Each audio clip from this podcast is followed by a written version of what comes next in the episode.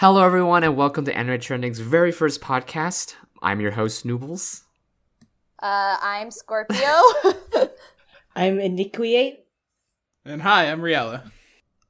And we are your host here for Anime Trending's very first podcast. We have no idea what we're going to name it, but we're going to stick with Anime Trending Podcast. If you have a great suggestion, please don't hesitate to let us know. To give a little bit of background, I am one of the co-owners for Anime Trending. I do a lot of the editorial stuff as well as the content creation. What do you do, Scorpio? Okay, so you guys usually know me writing very long analysis articles, final impressions, and then I cover about 5 anime series a season on our social media, though in reality I'm actually watching 15 a season, so I watch around 60 anime series in a year. Oh my god. I am Iniquiate. I am one of the editors for Anime Trending. Usually I edit all of the article contents, final impressions, and opinions in editorial articles. I occasionally write a few articles myself and or anything that I've seen at the conventions. And hi, I'm Riella. Who the heck are you? That's a good question. I was just about to mention that myself. So I'm some hobo that you guys picked up on the side of a road. And I said that I knew how to edit sound waves to sound pretty appealing, so I guess I'm along here now. Shoutouts to Jake. He's one of the writers here. He recommended me, so thank you very much for that. Of course, thank and welcome, Riella. Jake will be joining us hopefully in the future, but I know he's busy with midterms with, like, many of us. College boy. Actually, half of us, but yes, besides the point. Yeah, half. I know, Scorpio's okay. Before we dive into this week's topic, in which we're going to be talking about Stars Align, or also known as Hoshiai no Sora, we'll be doing the first half regarding non-spoilers for those who have not seen it. At least this will give you a chance on what our kind of first impressions and thoughts are for the show. But then the second half of this podcast, which we'll let you know when, we'll talk into more of kind of the spoilers content and kind of diving in a little bit deep into the content, into the stories as well as the characters, and being a little bit more specific so we can really be more critical and kind of hold each other to their opinions and see whether or not who's correct or not. Anime Trending, we do charts for those who aren't familiar. Currently, the first week's chart has already been released.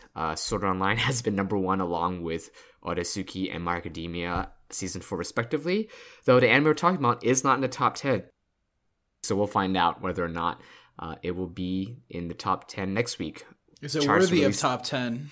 I think so, after all of us watching up to episode 3, which just came out today, October 24th.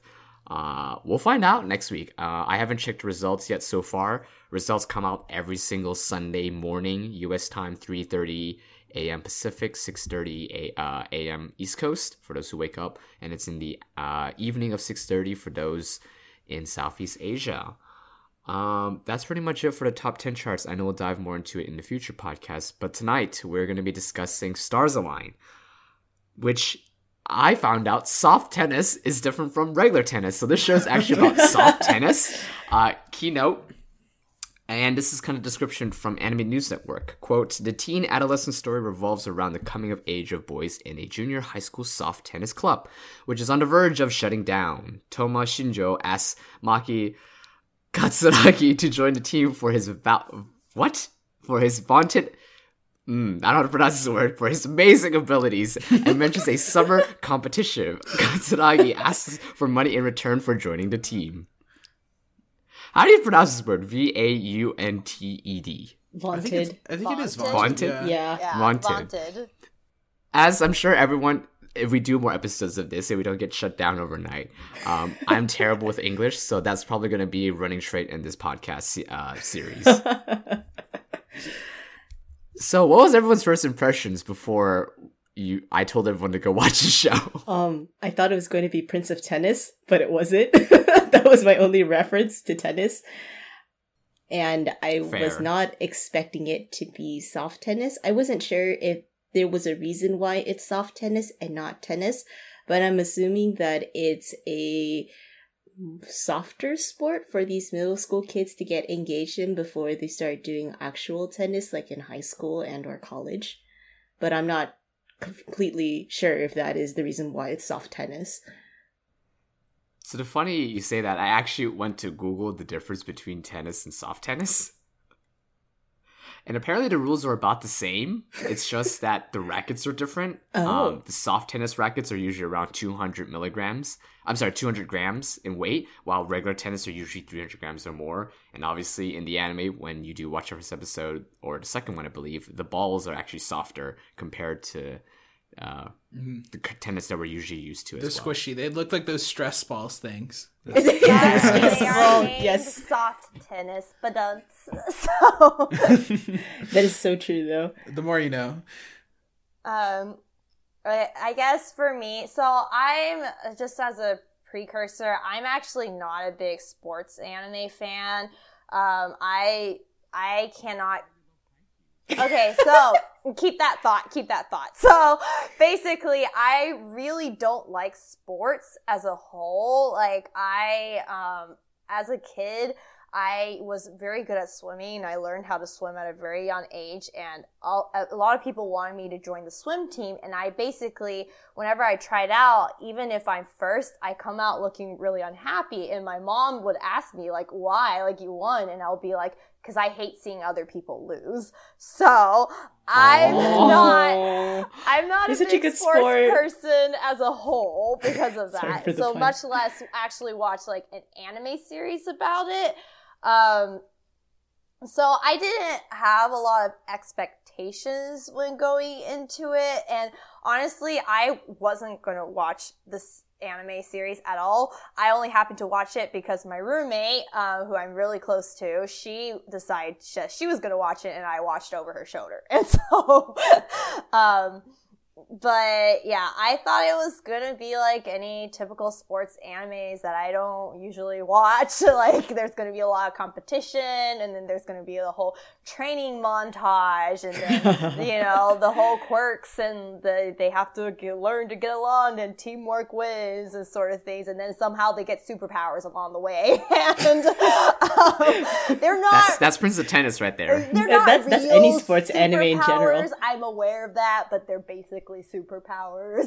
So, if anybody watches, yeah.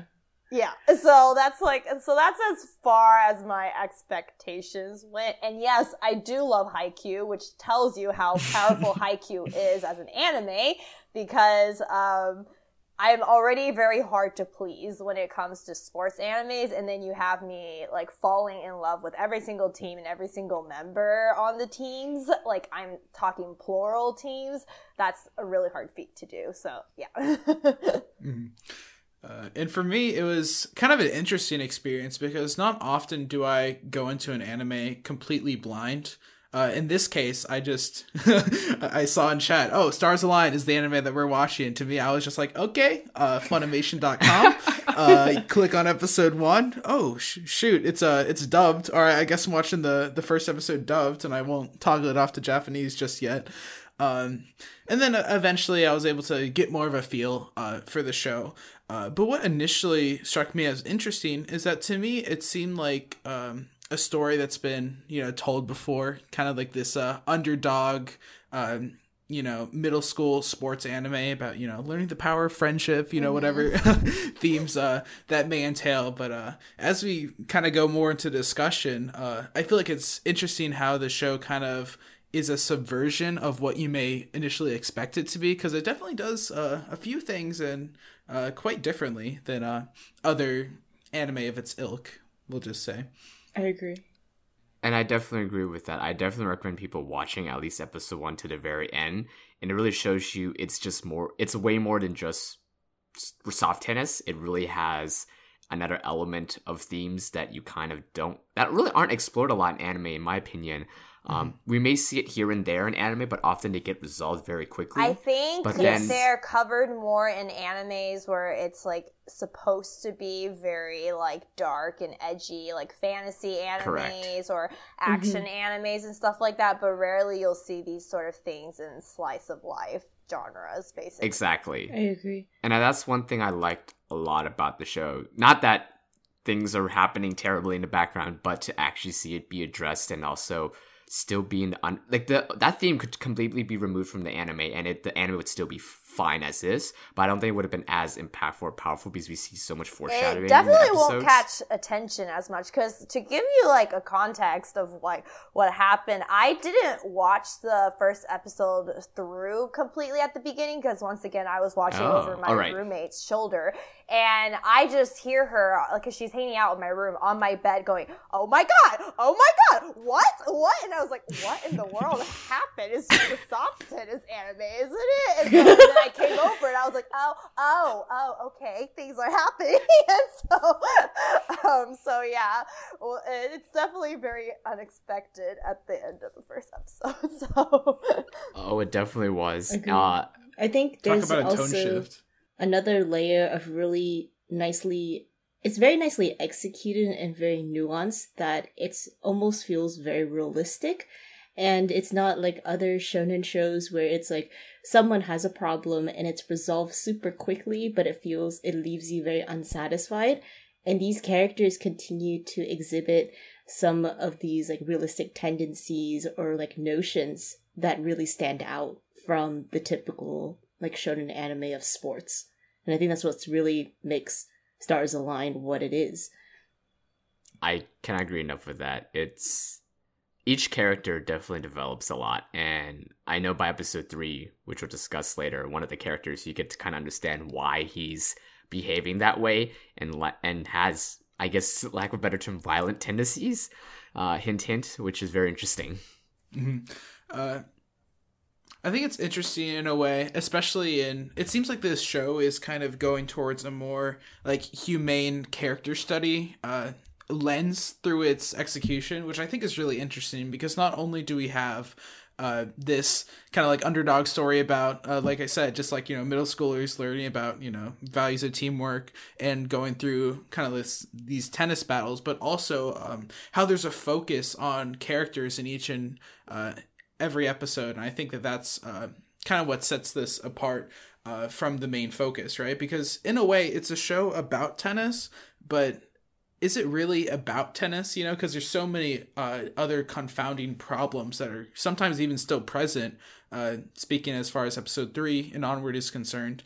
And I just feel like that's a really interesting point to talk about when it comes to the show. And as you pointed out with the characters too, it's just, I think that's something that sports animes tend to forget about a lot, which is where Haikyuu actually does so well, which is why, of course, I fell in love with a sports anime of all things, is they focus on one or two characters, or three, which is the main character, the antagonist, and the supporting character, the best friend, you know? And sports animes tend to follow that sort of pattern a lot, and they forget that it's so much more powerful if you spread that focus to every character.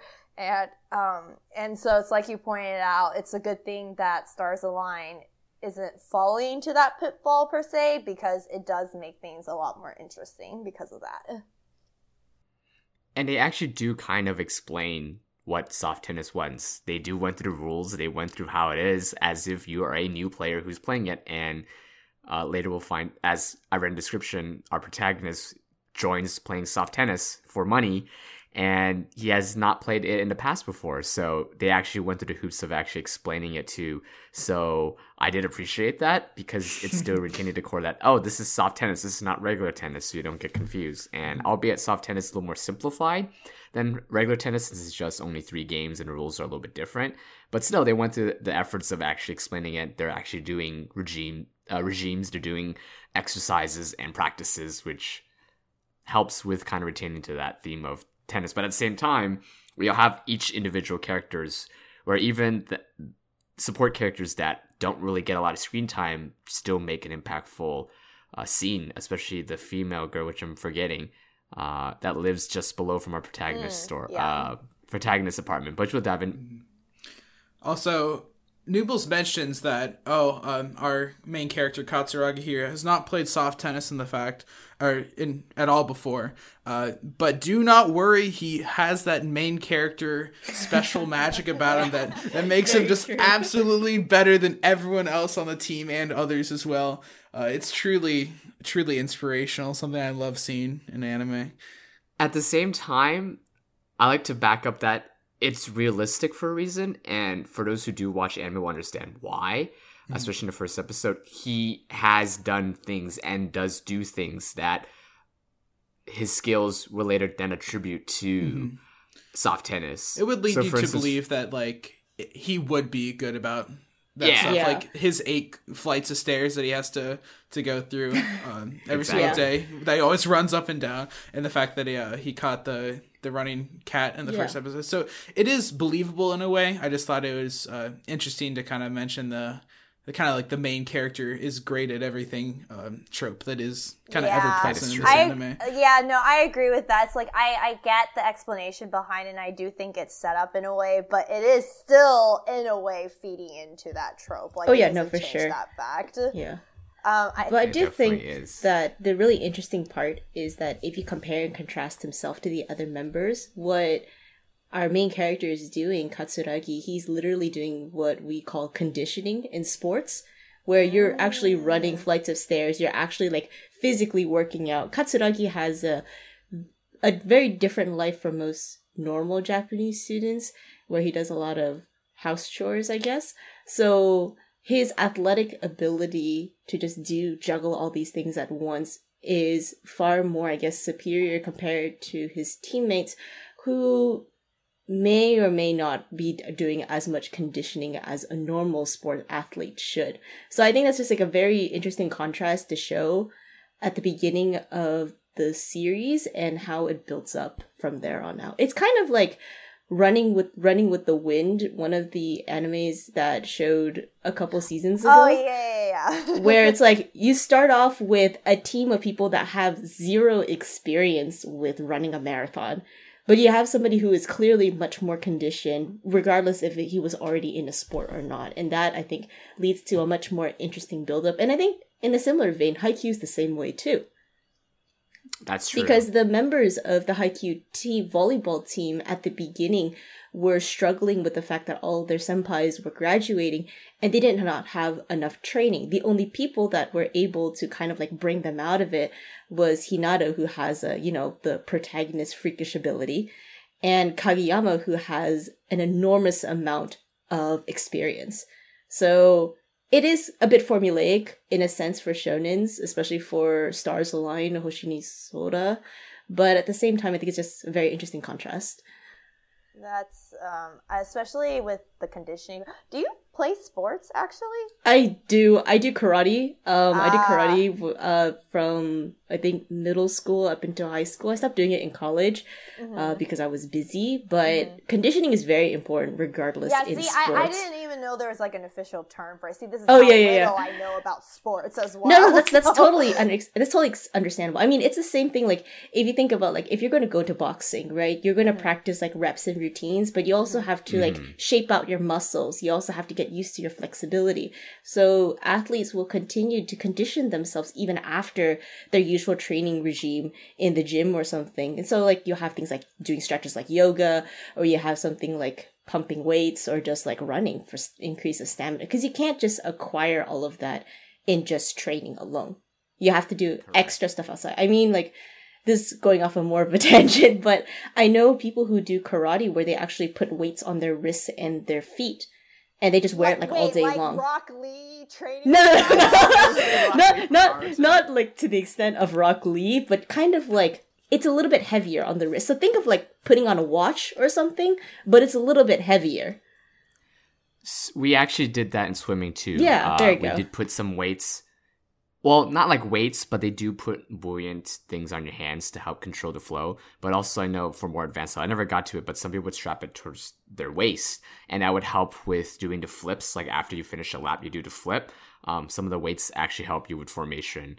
And you just do training like that. Interesting. I never knew that. I always float to the top when I swim. So I don't know how that works. But that is very interesting. it does happen. So this show is definitely, this is what makes me a little bit upset. I've said it in the chat before. I wished American education, like where all of us are in the United States, emphasize more on athletic like programs. That's something we don't see a lot in the United States. Usually it's like, oh, you sign up and that's it, but it's not pushed upon. Just sit on her butt all day and all weekends. I was literally blessing the skies when PE. I wish we had something like Japan. That's just me. I think the American culture is very different when it comes to approaching sports versus Japan, and I would think the rest of the world that sports are more of an extracurricular versus in America it's a way to stardom. Oh no, I agree with that. I agree with that. That's probably true, yeah. So American high schools tend to have a big focus on, as we all know, football, right? Or I don't know, I forget what the rest of the world calls it. Or like rugby, soccer. No. Football. No, like the actual American football. American football. So we have a much bigger emphasis on American football and ushering people into it, but we kind of leave out the rest of everybody else in the dust. Versus I feel like in other countries, and especially like in Japan, joining a sport is very inclusive.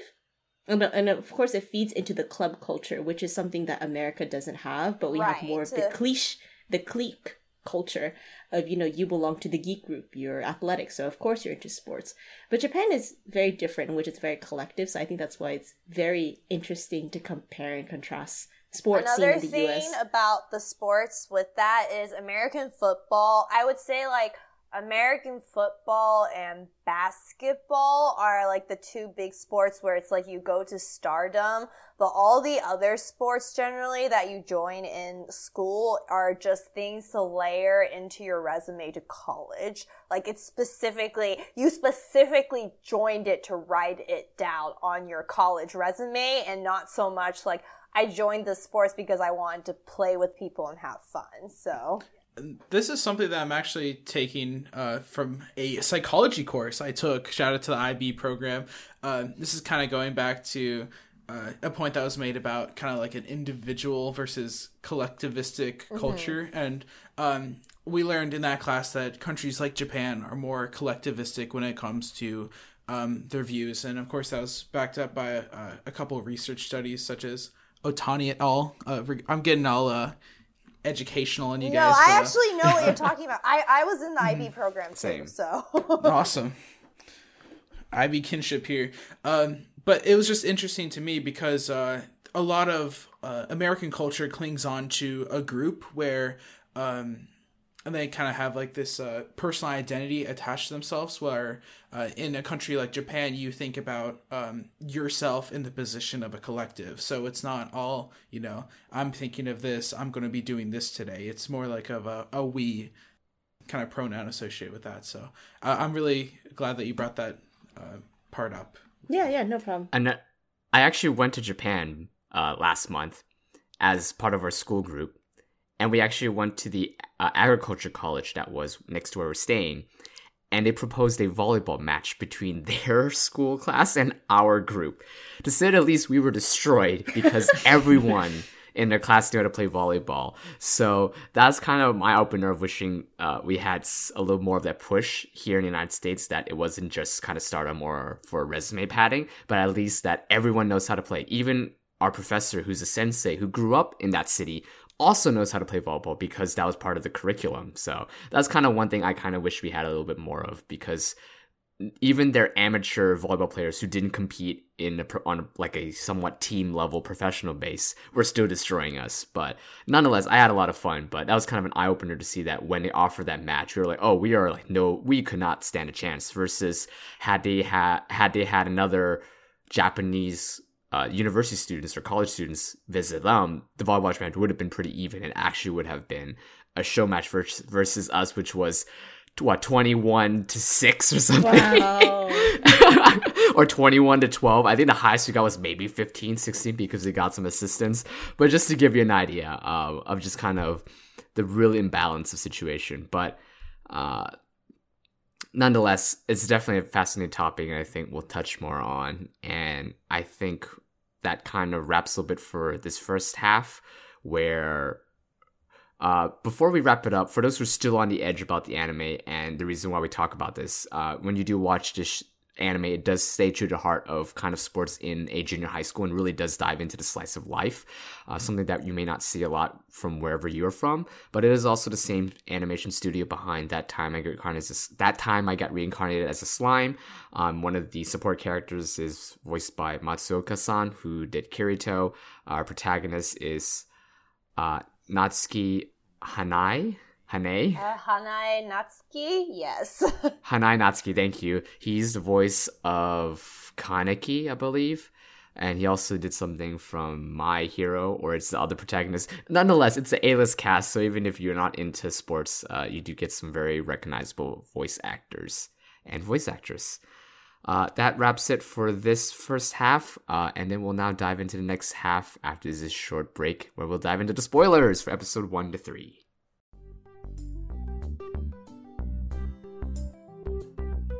I'm here! I don't have my headset on, but I'm here, echoing my voice over the door. I'm closing my other door, I'm here, hold on. I'm here. Did you just run up the stairs? Okay, hello. Welcome back. Welcome back. This is part 2. Thank you, editor, for whatever he's going to put before this. I won't know what it is until he does it. I found that Natsuki Hanae is also the voice of Tanjiro from Demon Slayer, Kimetsu no Yaiba. So there's that. So you now have to go watch this anime if you enjoyed Nezuko-chan a lot. Wait, no, wrong actor. I know, it's a different voice actor. I know, it's a different voice actor. I was just making a joke. Anyways, this is part 2. For those who have watched Stars Align, we have watched up to episode 3, which comes out every single Thursday, simulcast, I believe, on Funimation, Hulu, and for those in Europe, Wakanim. And we all watched up to episode 3. Wow, there's a lot of content. I am open to dive into anywhere, but I definitely think the elephant in the room is the darker theme of just child abuse. Yeah. Hello, excuse me? Yeah. Baby being burned with boiling water, and his son's dad who's just stealing his money. Like, those are 10,000 yen bills. Like, he probably stole 10, maybe 30, 40,000 yen, which is why he's fighting so much to be in the junior tennis. This is actually a more personal thing for me. My mom worked at a women's shelter, and when she was in the U.S., when she first immigrated to the U.S. not too long ago, and wasn't in the U.S. for too long yet, and she told me stories of women literally beaten black and blue by their husbands, running away with their kids for their lives because of. You do not know the stories that she's told me. One of them was a little boy who was at night screaming in his nightmares. And the next day when they asked him what he was screaming about, he said he was dreaming that he was killing his dad because his dad was killing his mom. And so... Whoa. Jesus Christ. Yeah, so this is a much more personal subject when it comes to parental abuse, just because my mom has very much firsthand experiences of women running away from abusive husbands, of children getting abused by their parents, and I just have a lot of, I know a lot about it, and... Seeing it on screen in an anime was definitely very shocking, but unfortunately it was very accurate because the main character, his mom and him basically took off from town to run away from Katsuragi, him. Yeah. Maki. Because that Maki, was the yeah. only that was probably the only way she could get away from him, was literally physically run away. It's actually it's sad that this is a positive thing, but one small positive thing is at least the dad didn't chase after them, because one of the families my mom helped literally ran all over the country, went to almost every single state in the U.S. except for Hawaii and Alaska, running away from her abusive husband, and taking her daughter with her. And so it's just we do see Maki's dad at the end of episode 1. Yes, exactly. Yeah. So it's but that's because they came back, and so. Which, you know, like, so that's, like, I guess one good thing he didn't chase after them across the country. But anyway, I think my thing is, I have, like, a thought. My thoughts on this matter is kind of complicated because, first of all, I do think these sort of stories need to be told. Clearly, this author has done some research on what parental abuse looks like and what often goes on in these households, especially, like, with moms who... Like, it's not that they can't, it's not that they don't want to protect their kids, it's that they literally can't because they have to work, and they earn less money without a doubt than men do.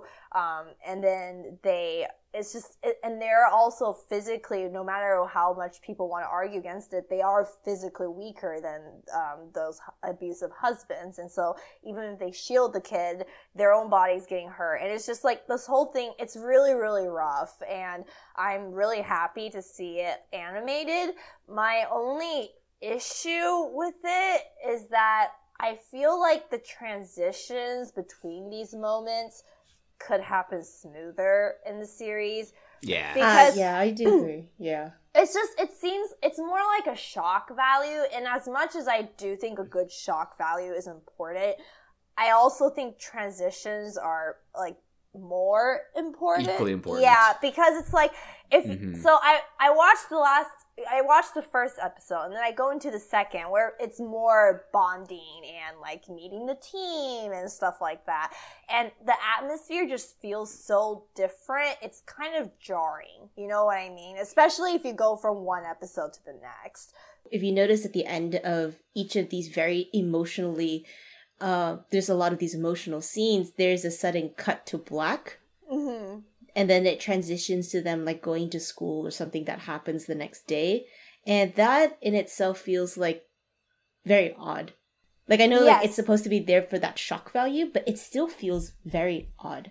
It doesn't feel quite right. That's exactly what it is. And that's the part that, like, that's the thing that makes me unable to fully invest in this series as much as I want to.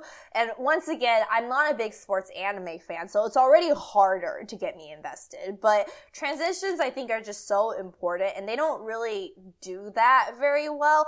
And it doesn't, and also, like, as someone, I have a really, really good friend of mine who her parents were alcoholics and, would get physically violent with her and her sister at times.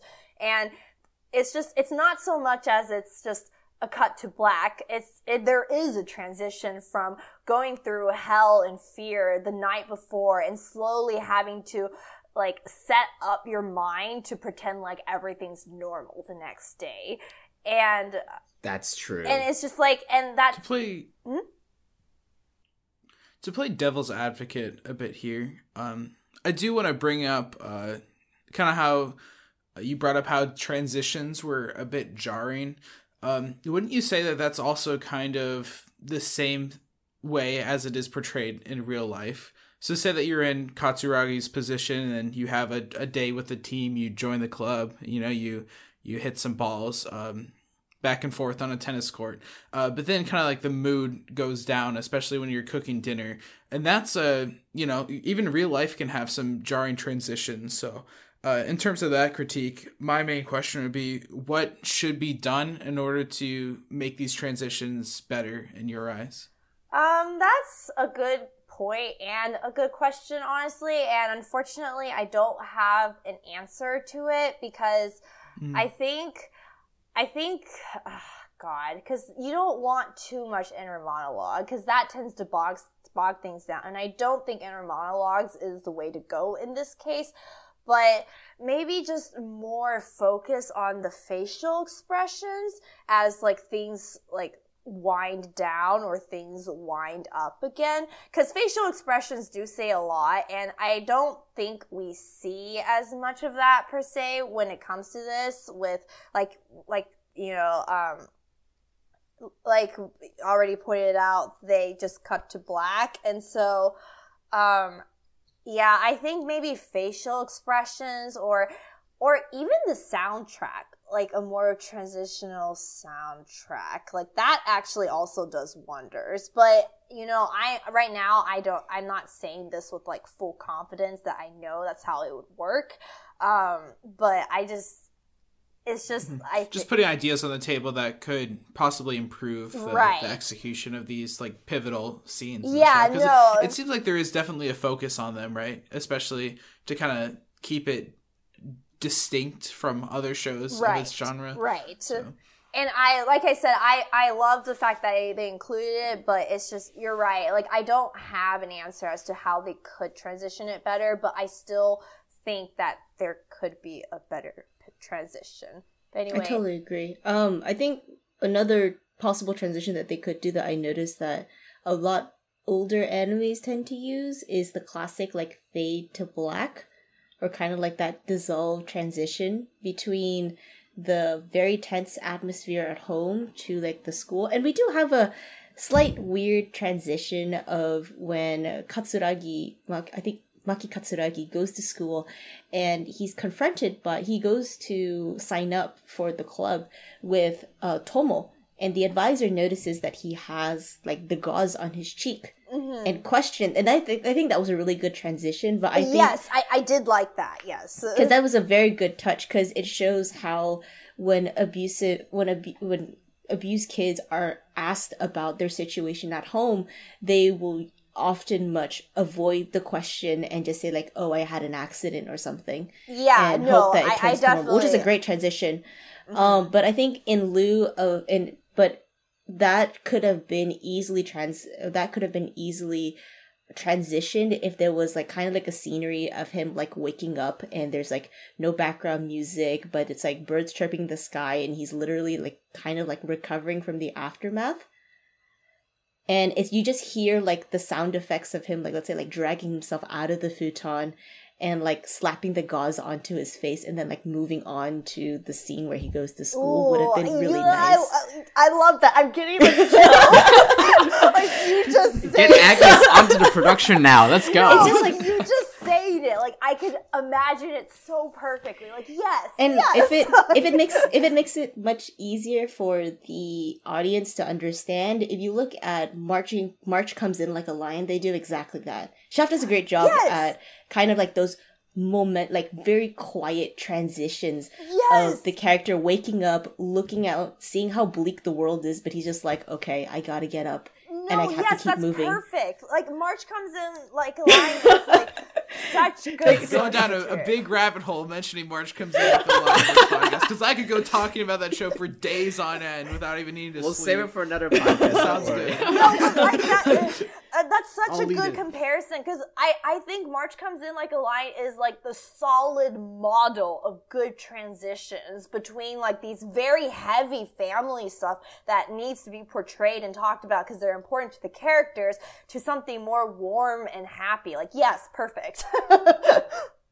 But you can also say like it's just Shaft's direction in general. Shaft usually has a very interesting way of transitioning that I don't see a lot in other animes, where it does like the classic like fade to black, or it does like a very weird awkward transition. But yeah, March Comes in Like a Lion is like a great example of superb transition in terms of like feeling, but it's a show not tell version. And they also use the vehicle of kind of the source material to kind of propel those transitions, because as you know in the show, they use each chapter as kind of like a video, like 2-second flash transition.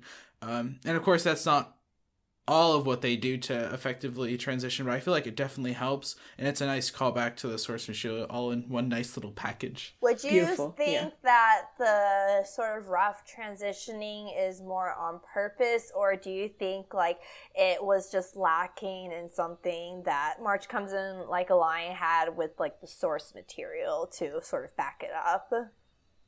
I want to say it's intentional, personally, because while not executed the best as it could have been, I think it is meant to be intentional, because that is what an abusive family relationship or whatever abusive relationship is. You have to live life normal as is, and it abruptly can just come crashing down one moment because you got slapped by your dad because he's drunk or whatever, and the next day you got to wake up at school time. And I think it was intentional, though keep in mind, I know for us, we watch in consecutive order, I'm sure by week it would have had a different impact. And considering TV anime size, it would have worked a bit better too. Yeah.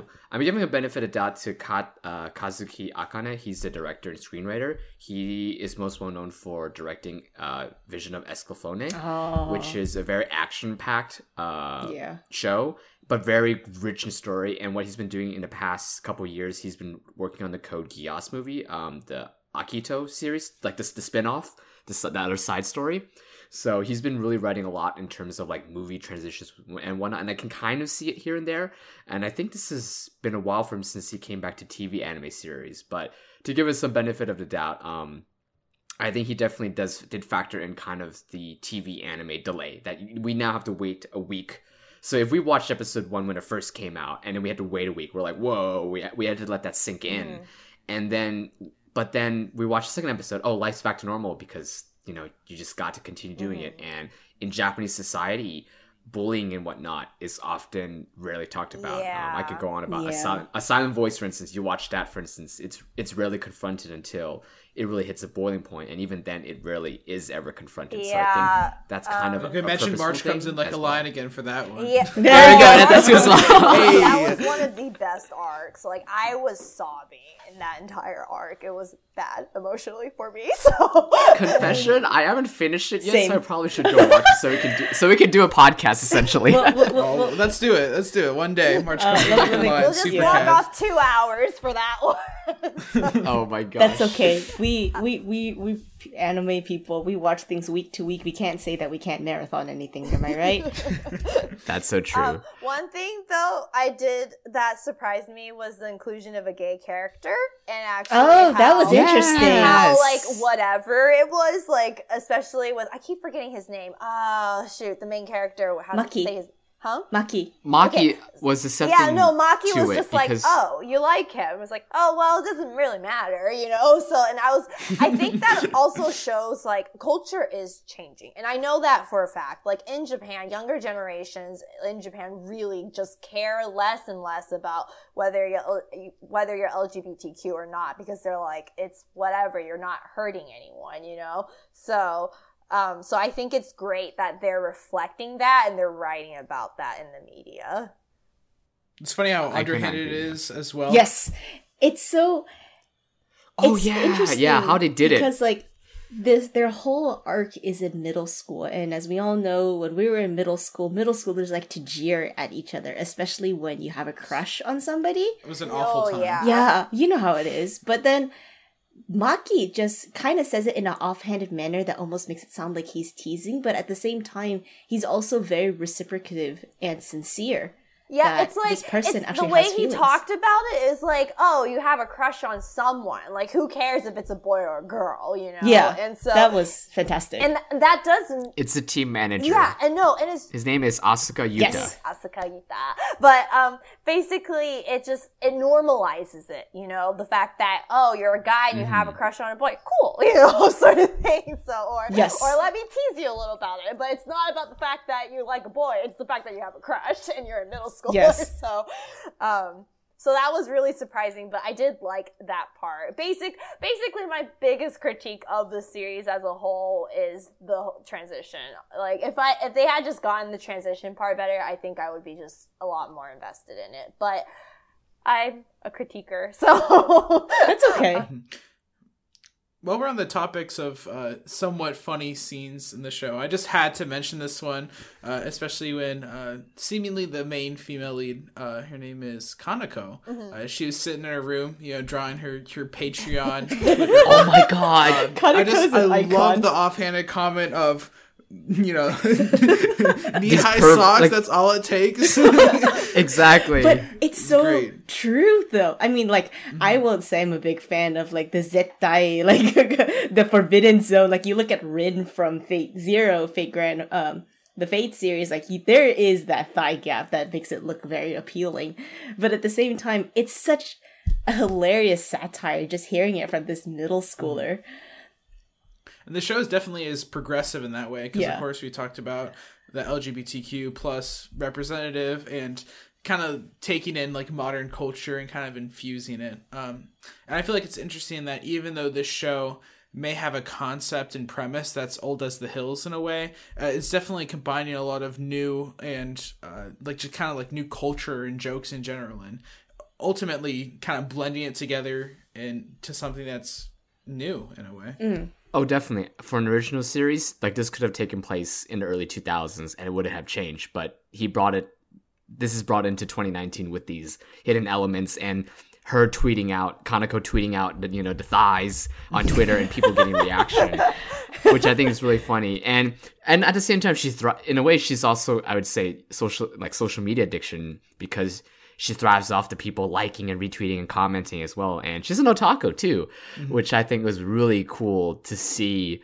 that experience, since the otaku is a big thing. A lot of people in Japan enjoy anime a lot, and some of them will be socially awkward, some of them not so much, but it is a very present thing. And going back again to my adventures in Japan, we went to junior high school and a elementary school, and I remember my junior high school, they knew I was from the anime club, since that's what we went as. This one girl, I think she intentionally pulled, like, she was sitting in front of me, but she intentionally pulled out of her desk a copy of Re:Zero Light Novel, kind of skimmed through a little bit, and then put it back into her desk. Wow. For, like, a reaction. What a subtlety. And as I walked out, wow. I know, it was like, holy shit. And as I walked out, I'm like, I like that series too, and see her smile after that was really cute. But you can kind of tell it is a big thing, and to her, it was kind of normalizing moment, because I'm from a club from the United States visiting Japan as an anime group. Like, that's unheard of. So, but it's, otaku, it's a big thing. A lot of them do consume anime. So, and in a way it's normal now. And I know you did surveys a couple years ago. Otaku used to be a very negative term, not just for anime, but if you're an otaku in something, whether it's video games or trains or airplanes or whatever, is often shunned upon because you're devoting energy into it, but now it's kind of okay to do it. Progressive ideas. Background again of my roommate. My roommate's Japanese. The one that I will probably mention every single week or every single time we have an episode. So we love her. She's helps us out fantastic. Too. So she deserves all the shout outs. Yeah, she probably could care less about any because anyone. So. I'm joking, kind of. But she did once talk about with me how the term of otaku and like the very culture of the word has changed a lot because of otaku is synonymous with the way a person even looks. Like, you can draw them out and stuff.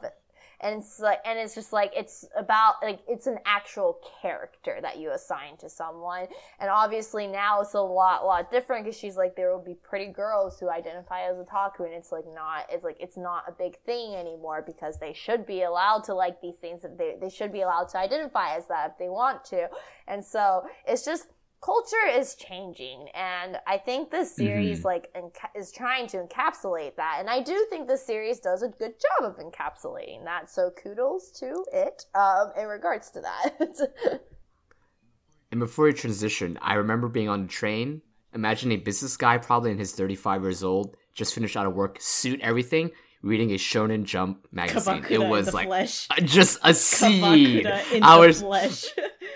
Exactly. So I think that's really touching, but I think it's also the overall theme of this story as well. When you have Maki criticizing the team for being just bad and not just, and actually calling out for their mistakes, like, that's a very mature thing to admit, to kind of break their bubble, being like, oh no, we're trying our best, we're doing our best, we're just trying really, really hard. But then to him just shattering everyone's bubble and kind of their innocence in a way, that really is what junior high is. That's what middle school is. It's kind of that awakening of, oh shoot, this is kind of life and whatnot.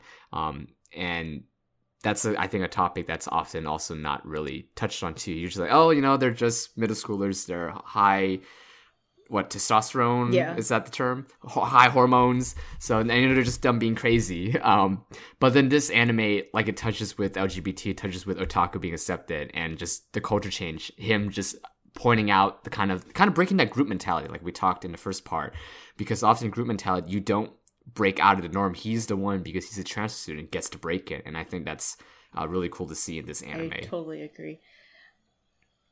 I think one other unique thing that I found when I was watching the series was the difference of how he reacts to violence If you notice in episode 2, he is about to get smacked by one of the members because he insulted them for not... Oh, yeah, yes, with the racket, right? Racket Part 1, not Racket Part 2.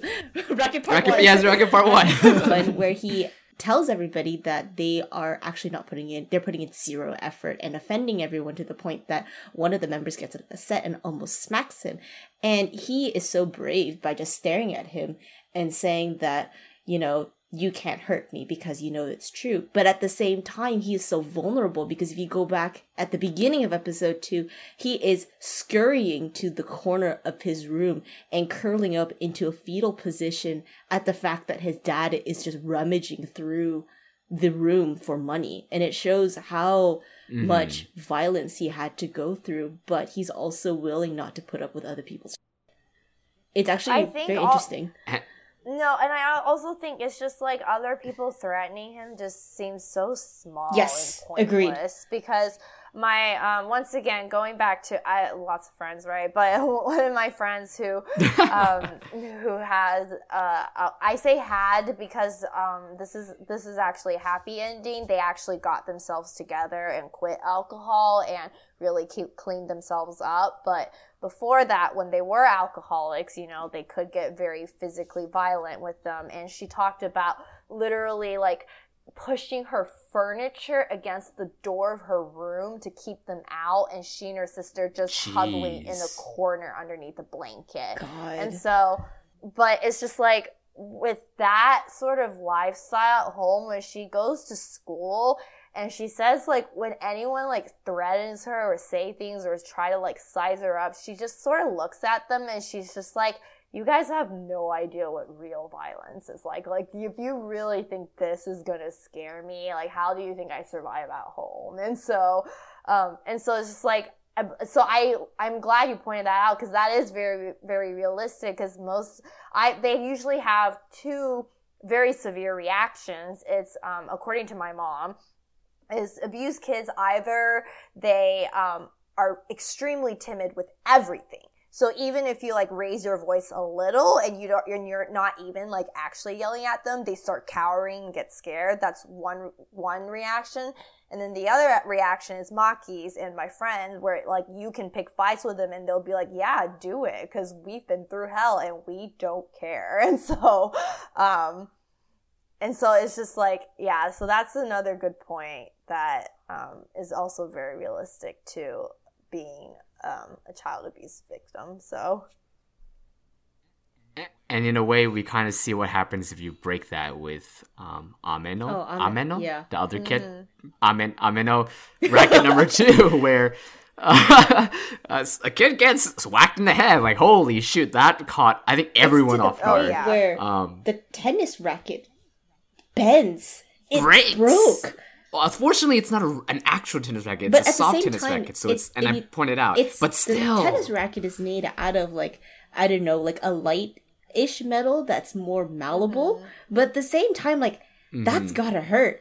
And holy crap, that's probably and it's to the point where he's bleeding, and the racket. The tennis racket is We bent. Might need to, like, give a little lead-up as to how it got there, if anyone wants to do that. That's true. The lead-up, that's... Well, I mean, we're assuming everyone's already watched it who's listened to this point. So, I hope everyone's watching it. I mean, for those who are, like, going through spoiler hell, like, listening to us, I commend you for doing that. But for the sake... For the refresh, I think to refresh everyone's mind, he did get bullied by two bullies that seem to know who he is. I almost want to say he might have been part of their bully group or something, but he definitely has been bullied before. Some bullies talked smack against his mom and having only a mom. And as we see with Katsuragi having only a mom as well, we see Ameno just snaps. Like he breaks. Ameno, he only has a dad. No, I thought Ameno's the baby that got burnt. Okay. Yes, sorry. Ameno, thank you. Ameno is with her dad because is motherless. There we go. Sorry, I remember the subtitle. He gets more mad. Yeah, holy shit, you're right. He gets more mad over the fact that these people in his middle school are both insulting his family background, but also like his sister, or in a sense like himself as well. Yes. So it's like a double attack. It's attack on his pride, the fact that he is the younger brother of a very well played or like a very athletic person in his life. he's being compared to that, but he's also struggling with this family situation. Correct. So I would also side with the rest of the boys that he did great, but at the same time, like, big oof. Yeah, don't hit people. Don't. So. Not the best. Noobles, moral lesson of this: don't hit people. Don't hit people. Yes. All right. Thanks for watching this episode of Entrance. Yeah, just wrap it up, guys. Time to close house. My job here is done. Anime Trending has peaked. You know, don't do violence. Yeah, don't do violence.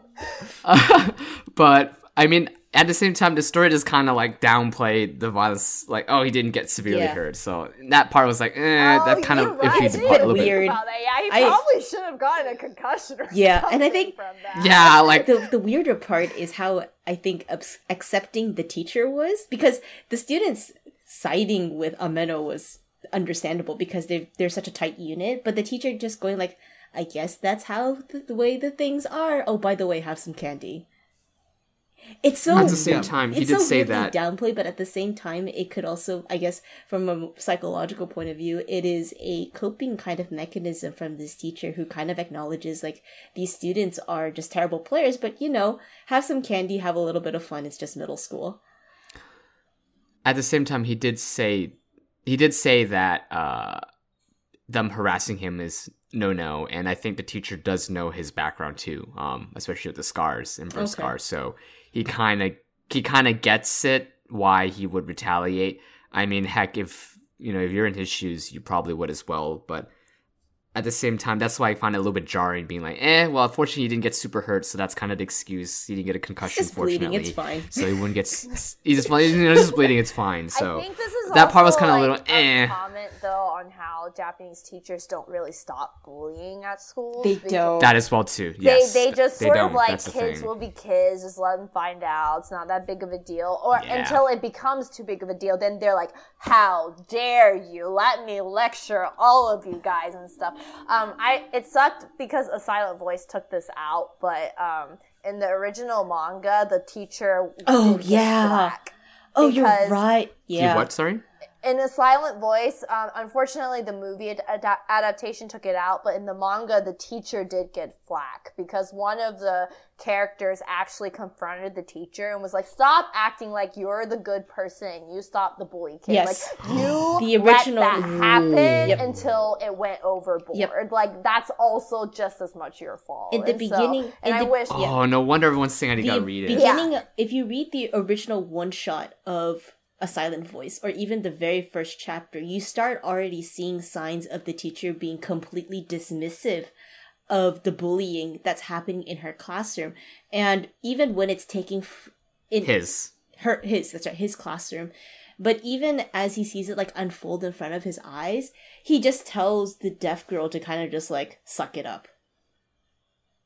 And it's very jarring to see how, like, the teacher who's supposed to be, like, an ally for their students just simply brush her off because he doesn't want to create a ruckus and he doesn't want to be a part of it. Right, and that's, like... Well, time to go read it. Yeah, read the one shot. It's, like, a Japanese... It's a Japanese cultural thing. Like, it's an actual problem. And so, Riella, I thought you wanted to say something, but we kind of, like, talked over. Sorry about that. I'm trying to remember what it was at this point. Oh, no! No worries, it's okay. Good discussion all around about kind of like the current landscape of bullying. Oh yeah, I remember what it was. But it was a stupid joke. I was going to say third time's the charm. March comes in like a lion. Talks about yes, it does. Which is great. It does. I guess. In all, March comes in like a lion is, I think, a great social commentary with Japan in terms of, like, abuse, but also, like, how Japanese people react to things like depression and other, like, social anxieties, which should, I honestly feel like, should be expanded more in Japan than just dismissing them as they are. Yeah, and I'm probably going to get flack for saying this, but I don't even care. I think March Comes in Like a Lion does a better job of dealing with bullying than A Silent Voice did, ultimately. I think so, too. I'll have to watch it. I definitely think so, too, just because... A Silent Voice does this thing, and it's a very common trope in anime where the bullier gets forgiven, And I don't think that's very realistic, just because you can't always forgive the person who has done things for you, not entirely. So as much as A Silent Voice has a fantastic execution, it sort of underplays a little bit of it. Just a little bit. That's just personally my critique. No, you're right. And also, like, actual bullies, like high school bullies, like bully ringleaders, because the supporters aren't so much bullies as they are just, like, low self-esteem, so they follow someone. But the bully, like, ringleaders themselves, unfortunately, rarely change and rarely, like, see what they did wrong, per se. Even in videos, if you, like, see... if sometimes you'll see videos of them, like, confronting their bullies, they'll talk about it. They'll be like, oh, I was that mean to you? Like, it just doesn't even occur to them. So, which is unfortunate, but, yeah. Anywho, we got off topic. No worries. I think when it comes to just, like, talking about the show in general, I think we hit a lot of the solid points, especially in the spoiler section.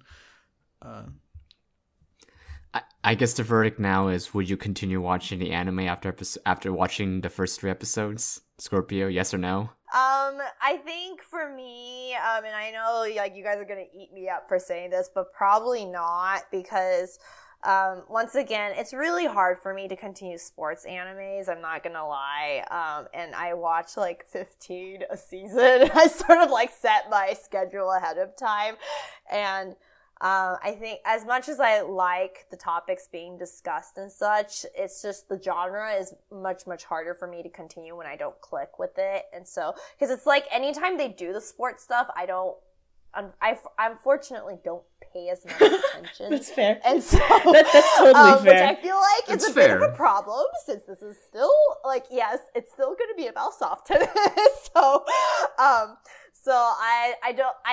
I also think I'm just not the right audience. Like, I'm just going to be completely honest. I am not the right audience for this sort of thing. I respect it for its abilities to write and talk about very serious things that should be talked about and shown in media. I applaud it for doing that. But it's just the anime series itself isn't for me. That's fair. That is... Fair enough. I'm not gonna eat you alive for it, but if you're not into the sports element, yeah, it's definitely gonna be much more difficult to enjoy. It's like, if they take out the sports stuff and do everything else, like with no soft tennis, I would probably watch. They literally become the going home club that they mentioned in episode 3. Club, yep. Like, you might as well just become a going home club if you're not going to practice. Yeah. But yes, so that's my thoughts on the matter. I would say yes. I also, similar to Scorpio, I don't watch a lot of sport animes, especially because I don't particularly get hyped about it, but I do like the current execution that they're going on with Stars Align, so I'm going to keep watching that and see if there's anything else that develops beyond that. Probably keep up with it maybe around episodes 5 through 10, and if it doesn't shape up by then, I would probably drop it. How about you, Riella? This is a hard question, honestly, because I constantly have to do, like, a cost-benefit analysis on every single show that I watch. So it's logical. Like, this show pretty good, right? But, like, other shows that I'm watching, also pretty good, probably better. You know? That is a big mood. Yes, that is a mood. One last thing for March Comes in Like a Lion. Yeah, I mean, I probably rewatched March Comes in Like a Lion before I'd even do a first watch of a bunch of other shows. Fourth insert of that show. But I'd say yes for now. I think I'm going to take Iniquiate's stance on this show, where I go a couple more episodes and then see if it's heading in a direction where I personally see fit, and then I'll decide from then if I want to continue or drop the show. Sounds fair enough. I'm in a weird spot because I'm also watching another no Sora, Ahiru no Sora, so there's that other basketball anime, which I'll probably talk about some other place. I know, both of the Soras. Someone got really confused the other day too when they shared with me that, oh shoot, Stars Align or Hoshiai no Sora, how do I pronounce it in Japanese, no Sora, there was accusations of it copywriting, and people were freaking out, thinking, oh my god, you're talking about Ahiru no Sora. Ah, I'm like, that's two different animes. Oops. Anyways, I personally am very interested in this just because I haven't seen March Comes in Like a Lion, and I feel like I may not enjoy it as much if I've already seen March Comes in Like a Lion, so I'm definitely going to see how far it goes with this show. And granted, there's definitely a lot of attention from a lot of audiences, especially amongst anime trending fans, when we first shared the key visual that came out. So I'm definitely very curious to see how far it goes. I may drop it as well, just like with Riella and Iniquiate, but it's definitely worth a shot, and who knows, it could maybe come out of left field by episode 8 and 9. There could be something that just really shakes the core that everyone has to go watch it now, so who knows. Yes, there could be some hype of the week going on with this show, and it's one of those shows, especially with these themes and other things present, that it's definitely not your run-of-the-mill sports anime. It could come from left field, pardon the baseball metaphor there, even though we're talking about soft tennis, but the show might just be unpredictable, and it might kind of be a sleeper hit of the season. We'll just have to wait and see. We'll have to wait and see, especially at the end of this one. That caught everyone off guard, which is why we were like, we got to check this out and talk about it. Nonetheless, that concludes the very first Anime Trending Podcast. We will have a, hopefully, 0.5 episode featuring Fate Grand Order, the anime series, with some new cast as well. Gracie will be exiting that. Hopefully, Jake will join us for that. I am unfortunately not in that universe, so I shall leave it to the better experts for it. No worries. We'll talk about that, especially most of us have played the game, or some of us have played it to some extent, so look forward to the 0.5 episode. The podcast is ideally aimed towards a bi-weekly schedule, so do stay tuned for that. Nonetheless, I am Noobles, along with the cast. We are signing off, and hope to see you next time. Bye-bye. See you. Bye. Bye.